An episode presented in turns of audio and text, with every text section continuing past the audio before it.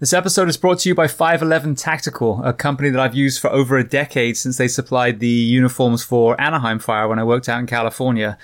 And they have partnered with the Behind the Shield podcast to offer you, the listener, 15% off not just a single purchase, but an ongoing discount every time you shop at 511tactical.com. And I will give you the discount code in a moment. I just want to go on a kind of product focus for a second. In episode 125 of Behind the Shield podcast, I spoke to podiatrist Dr. Mike Donato. Um, and we discussed a concern that I've had, which is the footwear uh, for first responders. If you're a firefighter, obviously, if we're doing an extrication, if we're fighting fire, our bunker boots are definitely the best things. They offer a high level of protection. But the day to day calls, the EMS calls, all those kind of areas, they are absolutely overkill, some of the boots that we are being given. And I wanted to find a kind of happy medium between protection and comfort as a lot of these heavy, heavy boots are causing uh, overuse injuries, knee pain, ankle pain, back pain. And 511 Tactical has come up with a shoe called the Norris Sneaker. Now, this has the feel literally of, of a skate shoe. It's incredibly comfortable. It has puncture protection on the bottom. It has the toe protection on the front, but they've taken a lot of the weight away and made it far more comfortable. And I think many of us will admit that as an alternative to duty boots, we turn to sneakers, which are also very comfortable, really don't offer any protection. So this is a great happy medium between the two. If you want to see this, as I said, it's called the Norris, N-O-R-R-I-S sneaker. Go to 511 Tactical and that discount code that I was talking about is SHIELD15, S-H-I-E-L-D 1-5. That will be applicable for all of your purchases. The only time that's not going to work is when they have an additional sale that's actually going to be higher. So if they're offering a 20% or 25% off, obviously that 15 is going to be invalid because you're going to get even more off. So for the Norris sneaker and all the other things that I'm going to showcase that I personally use, I'm not going to start talking about things that I don't use, but the products of theirs that I think they're amazing. Um, go to 511 Tactical, put in Shield 15 and save 15% every single time. Welcome to episode 293 of Behind the Shield podcast. As always, my name's James Geering, and this week it is my absolute honor to welcome on the show Dick Hoyt. Now, for those of you with social media, you've probably seen videos of Dick pushing, pulling, running with his son Rick. Now, Rick was born with cerebral palsy and some other medical issues that prevented him from being able to move, be able to talk. But as you will hear, the pure love of a father enabled him to find the tools to be able to communicate, and the pure love of the son led his father into the world of racing. And at 80 years old, they are still running, swimming, and cycling together as well as inspiring a nation to run and do the same thing and also help fundraise to enable other families in a similar position to also get their child involved in activities like this. So an incredible conversation, incredible exhibition of pure family love. And I can't wait for you to hear it. Before we get to that episode, like I say every single week, please just take a moment, go to whichever app you listen to this podcast on Subscribe to the show, leave feedback, and leave a rating. The more five star ratings we get, the more visible we become, and therefore people needing to hear these incredible men and women are able to find this podcast. And then obviously taking social media, word of mouth, email, and sharing these as well. I can't stress enough how proud I am of this becoming a huge library of incredible information, incredibly inspiring stories, and all that I ask is you help me share these men and women's life stories, life work to the men and women on planet Earth who need to hear it. So with that being said, I introduce to you Dick Hoyt. Enjoy.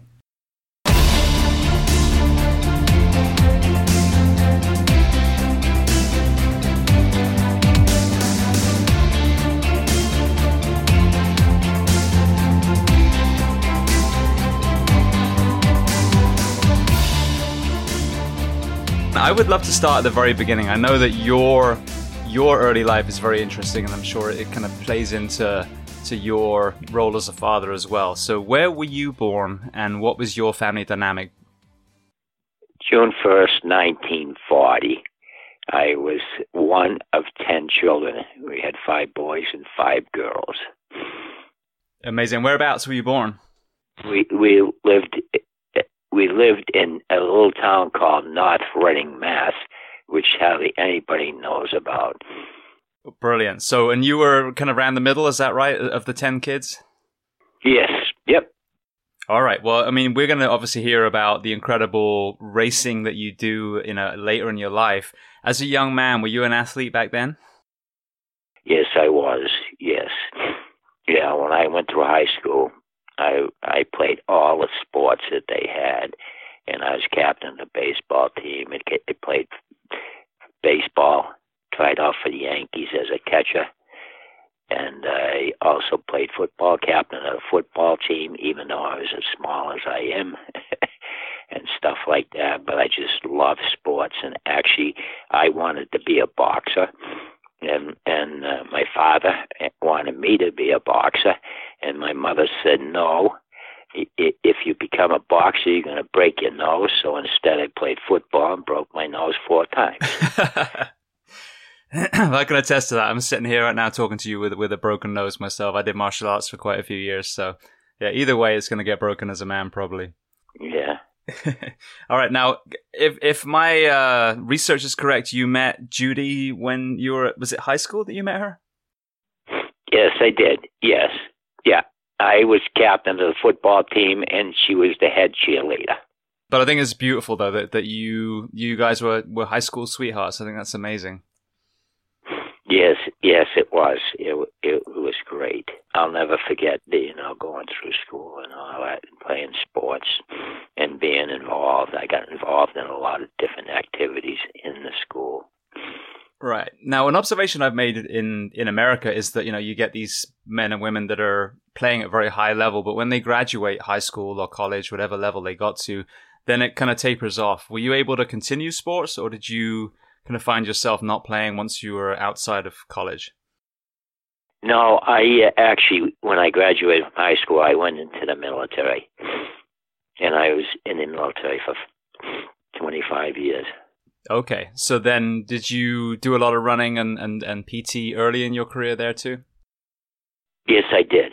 Matter of fact, I they put me in charge of all the uh, physical activities and running races and getting timed in races and stuff to keep the people that were in the military in good shape and stuff like that. Yes. Right. Okay. So then I guess uh, lead me into having Rick and kind of that that journey up to it, and then and then the short time after. Yeah, I'd like to take it back to January 10th, 1962, and that was Rick's birth and it, Rick was our very first baby, and we took when Rick was being born. The doctor said, "Forget Rick, put him away, put him in an institution. He's going to be nothing but a vegetable for the rest of his life." And we said, "No, we're not going to put Rick away. We're going to bring Rick home and bring him up like any other child." And this is what we have done. Rick has been mainstreamed and included all of his life. Today, Rick is 58 years old. He's graduated from public high school. He's graduated from Boston University. He lives all by himself in his own apartment. And Rick and I have competed in over 1,200 athletic events. It's incredible, absolutely incredible. So I want to explore that that whole thing. So I, as a as a firefighter paramedic, I've been to facilities where little boys and little girls have been, as you put it, sent away. You know, they're they're basically abandoned by their parents because they are special needs, and it's absolutely heartbreaking to watch because these kids exist in a facility. You know, they they don't have any love from parents anymore. So, um, well, yes, they do. Yes, they do, because we have started the Team Hoyt organization, and we have eight different states in the United States, and they call themselves Team Hoyt in the name of the states. And all of their children are being brought up so that they can be out competing and running. And we are building Team Hoyt running chairs, and we compete all over the United States and it's getting bigger and bigger. It's just so awesome what things are going on and happening. Yeah, and that, and that's just it. Though. So you guys are part of of the solution to to this. Um, now I'm I'm uh, involved in the CrossFit area uh, arena too. So in the last probably ten years, we've seen a lot of adaptive athletics coming out, especially from you know so many of the wounded warriors that are coming back. Um, but you, you know, like several other guests that I've had where they've had children or were children that were born with, um, you know, some sort of physical or mental defect. Um, you were way ahead of the curve with the adaptation as far as refusing to accept that it should be any different for Rick. So tell me kind of what, what fueled your philosophy and what were some of the changes you made when he was young to ensure that he was able to try and experience the same things that other kids were? Well, see, we to, we told the doctors, no, we're going to bring Rick home and bring him up like any other child, and this is what we have done. Rick has been mainstreamed and included all of his life, and we got Rick involved in the schools and into sports when he first started school, and he, it's amazing what he's been able to do. As a matter of fact, when he got a little bit older, he s- saw me and he said, "Dad." I want to do something. I want to run, and I would like to have you run in a road race with me. And that's how it all started. And at the time, he was eight years old. Oh, I'm sorry, 15 years old when he asked me to do that. And they were having a road race out in Westfield, Massachusetts for a fellow that was injured and he was paralyzed from the waist down. And Rick told me about the whole story. And he said, Dad, I have to do something for him. I want to let him know that life goes on even though he's disabled. And so I told Rick, we will go down, but we didn't have a chair. The only chair we had was Rick's wheelchair which I know you've probably seen wheelchairs where they're very big and heavy. But we went down to the race. It was a 5K race. Rick and I finished coming in next to last, but not last. And it was just amazing when we finished that. And when Rick saw me afterwards, he said, Dad, when I'm running, it feels like my disability disappears which was a very powerful message to me. If you think about it, somebody that's in a wheelchair can't talk, use their arms and their legs, and now they're out there running, and his disability disappears. He called himself Freebird because now he was free, able to be out there running and competing with all the other races. That's incredible. Well, firstly, I want to point out so there's a young 15 year old boy who's thinking more about someone else than himself. So obviously, you know, uh, uh, forgetting the, the physical disability side, you've raised a very kind, you know, empathetic young man. Exactly. Yes. Beautiful. Now, yes. another another thing to highlight as well. You weren't in great shape when you started running again. Well, you hadn't you hadn't run for a while. Right. Exactly right. So after that first race, race, Rick said, Dad, when I'm running, it feels like my disability disappears. So I told Rick, if we're going to continue running, we're going to have to get a chair built so I wouldn't be hurting as badly. So we went up to Crotched Mountain in in, in in New Hampshire, and we met an engineer up there. We told him what we wanted for a chair, and he built this chair for us, and then had one wheel in the front and two wheels in the back. And then so we got this, we come home, and Rick and I started to run in different races. And when we first started going to these races, nobody wanted anything to do with us. But we did not give up. We went to these races. And we would be out there running, and a lot of people come up to and say, "What are you doing, dragging your son through all these races? Are you just looking for glory?" I says, "No, this is my son, and he loves to be out there running with everybody else. As you can see with this picture, I had a picture of him smiling with that big smile on his face as we were running." So we decided we wanted to run the Boston Marathon. So I applied through the Boston Athletic Association and they turned us down. They said, no, you can't run with us because you're different than anybody else. But the Boston Marathon has a wheelchair division. So we went and talked to them, and they said the same thing. But the, what they said was, if you want, you can line up behind us and run. And that's when we did our first Boston Marathon. And it was very difficult at the time because I had never run in a in a marathon, and we had a hard time. And we got to go. We we did it very well, and, and then we had seven more miles to go. So we stopped and rested for a little while, but then we were able to finish our first Boston Marathon. Incredible, incredible. And that's the thing when we look at, say, the Olympics now, we have the entire Special Olympics. You know, the generation that's coming up would make the assumption that there's always been two Olympics. You know, the the able body and then the the um, adaptive. But this is a very new thing. Our first Boston Marathon we did in three hours and eighteen minutes. Really, my God. Yeah.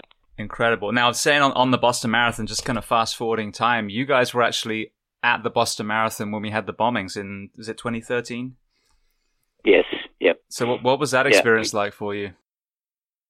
Well, it was it was very difficult. We got stopped at with only a mile to go at the Boston Marathon, and now we have Team Hoyts throughout the United States. And so there was quite a few people that were running with Rick and I. There was about 10 of us. Then we got to that point and the police stopped us and they said, that's it. You can't go any further.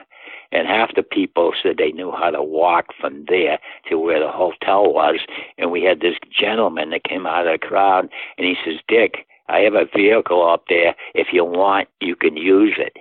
And he says, if you can't, he says, I will be happy to drive you and Rick to your hotel where, where you were staying.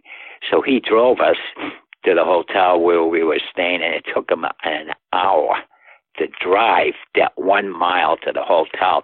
That's how crowded it was and everything that was going on with the bombing. But we got there at the hotel, and fortunately, all the parents who were sitting in the stands at the time came back to the hotel, and fortunately, none of them were injured.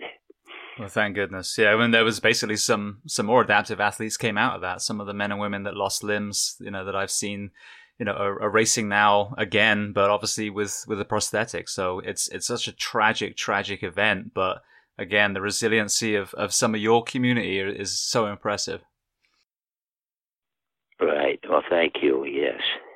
Right. Well, going back to to Rick for a moment. So, so his actual um, uh, condition sounds like a terrible word, but diagnosis is is cerebral palsy and nonverbal spastic quadriplegia. So, um, obviously that that takes away the control of the limbs and also his speech. Tell me how you guys were able to begin to communicate. Well, we knew Rick was very smart, you know, and what we wanted to do was get him in a public school. So we went and met some engineers in Boston, and we talked to them. We told them what we, wanted, and we wanted him to start public school where nobody wanted Rick to go to school.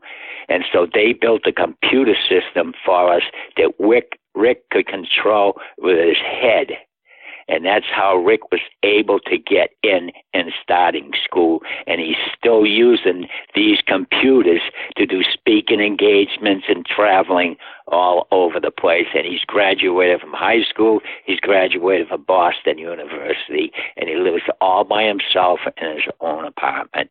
And he writes letters to people and everything else. Absolutely incredible, especially when I read about, you know, uh, graduating from college. I mean, that's a huge achievement for someone that that has to, you know, use such a, a different, challenging way of communication. Well, uh, you know, that was probably the toughest day of my life because we lived out in Westfield, which was a good two hours ride to Boston University, and for me to drive him in there and drop him off all by himself with people he didn't even know to attend Boston University. And he ended up graduating from Boston University. Incredible, absolutely incredible. Because we, we see the video of you guys doing the races, which in itself is is mind blowing. I want to get back to that again in a minute, but these are the other parts that that you know we don't know about. These these these incredible feats he had outside the races. Um, what was it like for you when this new computer was built and you really got to hear your son's thoughts and speech for the first time.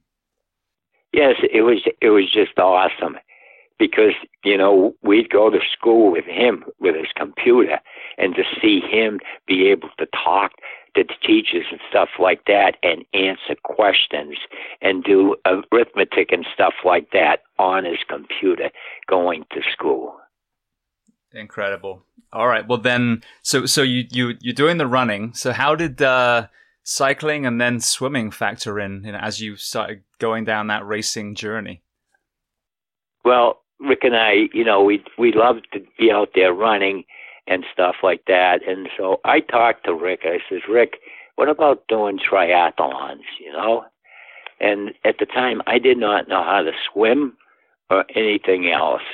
And so I told Rick, I said, we're going to start swimming. I'm going to have to buy a new house on a lake so I can learn how to swim. And that's what I did. I was in the process of changing jobs. And I was moving from Westfield to Wellesley, Mass. And where I bought the house was in Holland, Massachusetts. So that was halfway to Wellesley. And it was just so awesome because I'll never forget the first day I came down into the lake and I jumped in the water and swam a mile and that's how I started doing my training and stuff like that. So it was really nice to be able to live in a lake, and I still live here, and I love to be here on the lake, and and that's what got us going into triathlons. And I also, you know, we we had to come up with a different type of bike and people used to go crazy because I used to what I did is I had a bike made and I put a seat in front of the bike where Rick would sit sit.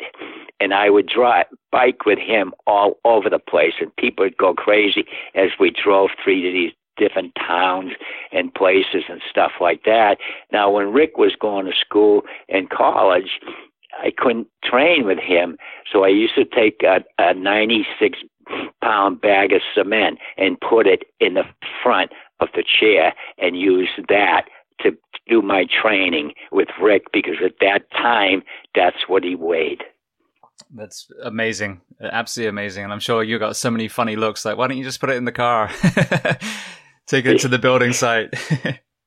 yeah. Well, people, you know, they don't, you still look at us and stuff like that and you say, oh, geez, what are they doing? You know? Yeah. What? So you mentioned about um, you know, him feeling like you know he was he was running when when you were pushing the chair. What was his feeling when he's being pulled? Because you because you were pulling him in a dinghy, a rubber dinghy. Is that right? In a, yes, a boat, an inflatable boat. Yeah. Yes. So so that must have been amazing for him to be in a body of water, which must be very very new for him. As you know, as far as being on top. What did he tell you after the first time you guys swam like that? He he really enjoyed it.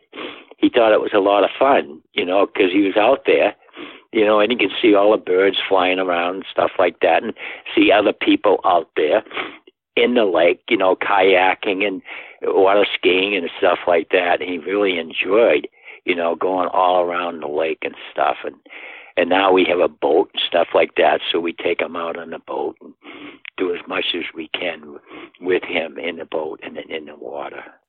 Amazing. So, I mean, it seems to me like your whole philosophy was never, oh, we can't. It's just figuring out, well, how can we? Which I think a lot of people need to kind of adhere to that philosophy. Well, we made it so Rick could get involved in everything that his other two brothers got involved in that he he was just like them. It's just that he couldn't do it on his own. So we found ways of doing it with him. Yeah. Well, then one story I, I, I read about was when they would wheel him around in hockey games. Is that right? And he'd be the goalkeeper. Oh yeah, yeah, he used to love that because we live right on the lake, and like I said, we'd play hockey out there in the lake, and we'd make him the goalkeeper, and he used to get a piece of plywood and put it in front of the net so they couldn't shoot, shoot that. Brilliant, brilliant. Um, you, well, going to your your military career, so um, what you know what was your main kind of function there and then and then how did you handle transitioning out something I, I ask a lot of the members of military that get on the show well i i i started as an enlisted man in the military and i really enjoyed it. I i loved being involved in the military. And like i said i i spent 25 years in there then that I ended up retiring from the military, and I was able to take with with me in a lot of different things that I did when I was in the military and stuff like that. But uh, I I really enjoyed it. Uh, I, I'm just so happy that I was able to, to you know be part of the military in the United States. Absolutely. And did you have any any struggles though when when you left? Because I know some some people when they leave the fire service, the police service, you know, the military, that transition period is a little rough because they've always identified as a soldier, an airman. Um, so what what was it like when you retired out? Were there any negative sides, or was it just a, a positive uh, element no, to be able to be with positive. him? it was very positive because I met a lot of people and we got along together. And as a matter of fact, every three months there's a uh, like six or seven of us. We get together every month and go out to have lunch and talk about the old times and how, what we did when we were in the military. Brilliant. As a matter of fact, uh, in the summertime, I have them come down here on the lake. And matter of fact, I used to have a restaurant that I bought on the lake. And what we do now is we come down and they order the food that they want to have, and then we go out on a boat. You know, naturally, this people want a beer or two, and Kathy, she's she's at home here, and we get out on the lake, and we get about halfway through the the lake on the boat, and we call Kathy up, and she orders the food from the restaurant, and then we come back, and we come up on the deck here, and then we have you know we have eat together and all that and we do that every year Brilliant. Yeah, I think that's a, an area that I hear a lot of people that are doing well. They they have another tribe, another group of people, and obviously, I'm sure Team Hoyt is you know your group. But then it's uh, keeping in contact with what they did before. So yeah, that that annual lake trip sounds like it would be amazing. Yes, it really is. Yeah, they they they just they just love it out here. Yeah, I'm sure. But I mean, nature's so healing as well. So adding that to it, and some of them, especially if they live in the uh, the city, they probably look forward to it every year. Yes, they do, because none of them actually live on a lake except for me. Right now, with just just touching on this, because this is something I've never really spoken to anyone about before. But so with Rick, obviously being completely cognizant, you know, getting all these amazing educational achievements, being an athlete but you know having limitations physically to be able to express himself does he ever have periods um, you know of mental health challenges and if so how do, how does he overcome it you know um, from his perspective? Rick rick can come over every, everything. It's just unbelievable to see. See now now he he lives all by himself. And, and he but he's he's had a lot of problems, you know, in the last couple of years with the with the flu and pneumonia. And, but he's in a home now where he he has his own room, you know, and, and all that, and they they just love him in there because he has a computer that he talks with, and they they love to go in and be able to talk with him, and they have a, a lot of company there. And so he's one of the highlights of this place that that he is living now. And fortunately, he's only like 12 miles away from where I live, so I get to see him quite a bit. But right now, with everything that's going on, because of my age, I'm 80 years old. They won't let me go visit him. You follow me? Oh yes, sir. Yeah. If you look, if you look at what's going on, the older you get, the more they want to set you out of the way from everything else and right now they are not letting everybody, anybody, go and visit him. Yeah, no, my uh, my grandmother is 102, and it's the same thing. She's uh, she's you know isolated in in her home at the moment too, and I and I understand it. I mean, it, there is a lot of a lot of sense to it, but I think the the sad byproduct is that it's keeping people away from each other, people that that love to spend time together. Right. Yeah. But see, we do but we do a lot with Rick because where he's staying, he has his own vehicle. And so me and my youngest son, we go over and visit them every weekend or wherever we can. And we take him bowling and we take him to the movies and all different things. So we really have a good time and we're able to spend that with Rick and for him to spend the time with us. All right. Well, I got one more kind of area I want to explore, and then and then we'll do some wrap up questions and obviously talk about Team Hoyt. But um, you are 80. You're still not only racing, but you know pushing Rick, so, so adding a lot more exertion to what would normally be a run, a bike, or a swim. Um, how have you managed to take care of your body and and perform so highly for so many years? Yeah, I've been very very fortunate, but I keep myself in good shape. You know, I never I never give up and stuff like that. But unfortunately, I was in an automobile accident, and I was all by myself. And what happened was I was driving home from the club where I work out, and I got halfway home, and I fainted in the car, and the car went off the road and crashed. So I'm in the process of recovering from that right now and I had a heart issue and stuff like that. So it, it was just unbelievable what happened. Yeah. Well, I'm sorry to hear about that, but I'm sorry. I'm glad that you were, you know, okay. Because I mean, that's the thing people don't think about. You know, behind the wheels, if we have a seizure, if we have a, a heart arrhythmia, or you know, a, a minor stroke, I mean, all those things can lead to you know a very very bad wreck on the road. So I'm glad that you were okay. Yeah, well, it, I learned a lot from it too because you know when this was happening, I could feel it, and and you know, and I was going off the road, and if I had just turned the key off, it never would have happened, you know, and stuff like that. So I have learned a lot from it. So I can talk to other people if it ever happens to them. What's the best thing to do? Absolutely. All right. Well, I want to spend some time exploring the Hoyt Foundation. So tell me, you know, how it started and then how people can help contribute. We started the Hoyt Foundation years and years ago, and it's just getting bigger and bigger. It's growing and growing. I think I told you, like, we got eight different states in the United States. And matter of fact, I got a call from Russia and they want to start a team Hoyt over there, and they're, they're building Team Hoyt running chairs now, and Russia is buying the Team Hoyt running chairs and competing.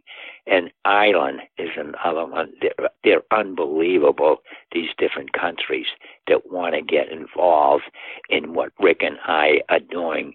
With, with, as you can see, it's getting bigger and bigger in the United States, and I think it's going to get bigger and bigger in all these other states. Rick and I have competed in Ironman triathlons in Canada, in Germany, in Japan, and we went to El Salvador when we were at war. Now, all these races we do, it's just Rick and I. We go out and we call up and we make our own arrangements and to compete in all these races all over the world. We don't have anybody out there to do it for us, so we do everything ourselves. Oh, I'm sorry. Kathy just said she does it. she does. Julie knows She does. she makes, you know, she calls all, all of these businesses and stuff and sets everything up. Yeah. Yeah. If it wasn't for her, we probably wouldn't be out there doing all this stuff. Yeah. So it's a team, the three of you. But like she said, we do the running, and she does all the work so how how can people contribute? So so let me just kind of backtrack. So basically, what you guys are doing, obviously, you guys are racing, but you're also enabling other families with with uh, you know family members that are affected to also be able to to race now. Is that correct? That is exactly correct. Yes, yes. And they're building team Hoyt running chairs, and we get all these different families from all different states and we compete in, in, in different races uh, uh, you know, at different times.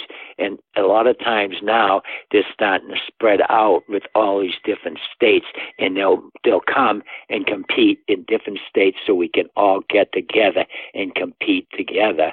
And I just feel it's going to get larger and larger if, as the years go on. If people donate, they're basically uh, helping you guys to make the chairs and organize the races and, and get more people involved. Is that right? Yes, but most of the people they have to buy the chairs. You know, we we try to help them out, but we can't help all the people out as far as paying because I, I we don't make the chairs. The people that make them call them the Team Hoyt running chairs, but they're doing that, you know, and they can't do it for nothing. Yeah, absolutely. So we don't we don't make any money off or anything. And where can people find Team Hoyt online? We got our own website. It's a big website teamhoyt.com. Brilliant. And I will put the link to that on the, the webpage that goes with this episode. Um, well, Dick, you you guys also wrote a uh, a book. It's only a mountain. So tell me about that experience. That that was unbelievable, you know, because I'm not one of those guys that write books and stuff like that. But I I met a guy that was uh, a, a runner and stuff like that down in Florida, so he came up here and we ran him some ran some races together. And then I went down and visited him in Florida, and so we were able to write that book. But since then, Rick has written a couple of books too.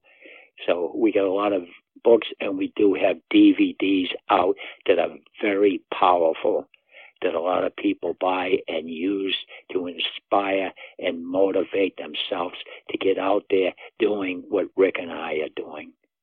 Yeah, well, I can tell you right now, the the one of the videos that went around social media, um, yeah, when when I was first made aware of you guys was incredibly inspirational, absolutely inspirational. So I, I can imagine that the books and the DVDs would really, you know, light a fire up a lot of our rear ends. So I'll make sure that I put all those on the website as well.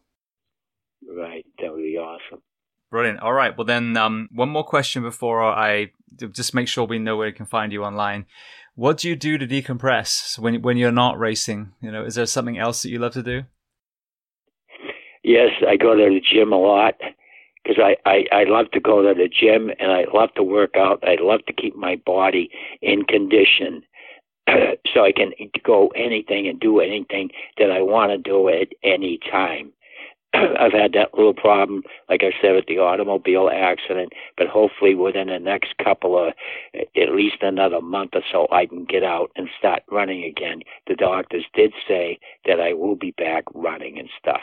So, oh, I don't doubt it for a second. Now that just meant there's one thing I meant to ask you earlier as well. Is there anything in your childhood or even your your earlier military training that you attribute to your mental toughness? Because of course, you know, you were, you were physically uh, able to do these races when it came to the point, but the first race you did, you never run. You know, when you did your triathlon, you never swam. So clearly, there's a huge element of, of mental toughness. Is there anything when you look back that you kind of attribute that to? Well, I, I, I you know, I was one of ten in a family, and I got involved in everything when I was very young in the first grade and stuff like that. I'd come home and, and I'd go out in the woods and chop down trees and branches so we could have a fire going in our furnace and stuff like that. And it, when I was six years old, I used to go down and milk cows, and I'd get ten cents a day, and they'd give me a little pint of milk to take home and, and stuff like that. But I started at a very young age of getting involved in a lot of things and and starting making money when I was 16 years old. I had all the money that I could go out and buy a car and all of that stuff. But I'm just one of those guys that like to be out there working and do everything the hard way. But I love doing it, and it keeps me in great shape, and I get to meet a lot of great people.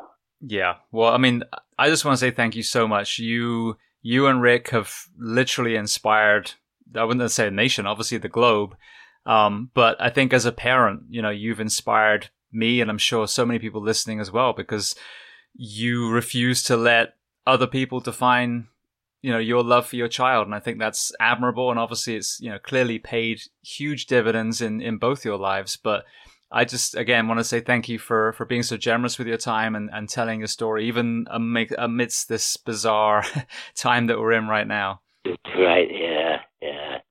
But you know, you know, a lot of things have happened. Like the, we have a big statue down at the start of the Boston Marathon. You know, of Rick and I. It's just amazing that all these things that have happened that, that we've been able to do, and it's helping so many other people. And people go down there just to see the statue and have pictures taken, and it's helping a lot of other families and stuff. So, you know, we got the ESPY award. We got so many awards and everything else you know, throughout all these years. As matter of fact, we we were the USA Triathlon Hall of Fame this last Arizona. We're the first father and son team to ever get it in the world. And we're the first ones to do the Ironman triathlon in the world. As a duo, yeah. Amazing. Absolutely amazing. So, I mean, again, like I said, you guys have have been so inspirational and, and you know all started from a 15 year old boy saying daddy i want to do a race so um, incredible. Thank you so so much. I'm going to let you guys go because i know that you know this has been a little bit longer than we talked about but i really appreciate it and um, i will let you guys know when i put this out. Well i appreciate it. I'd love to see a copy of it too. It's awesome. It was it's been great talking to you and i really appreciate talking to you compared to a lot of other people I talk to.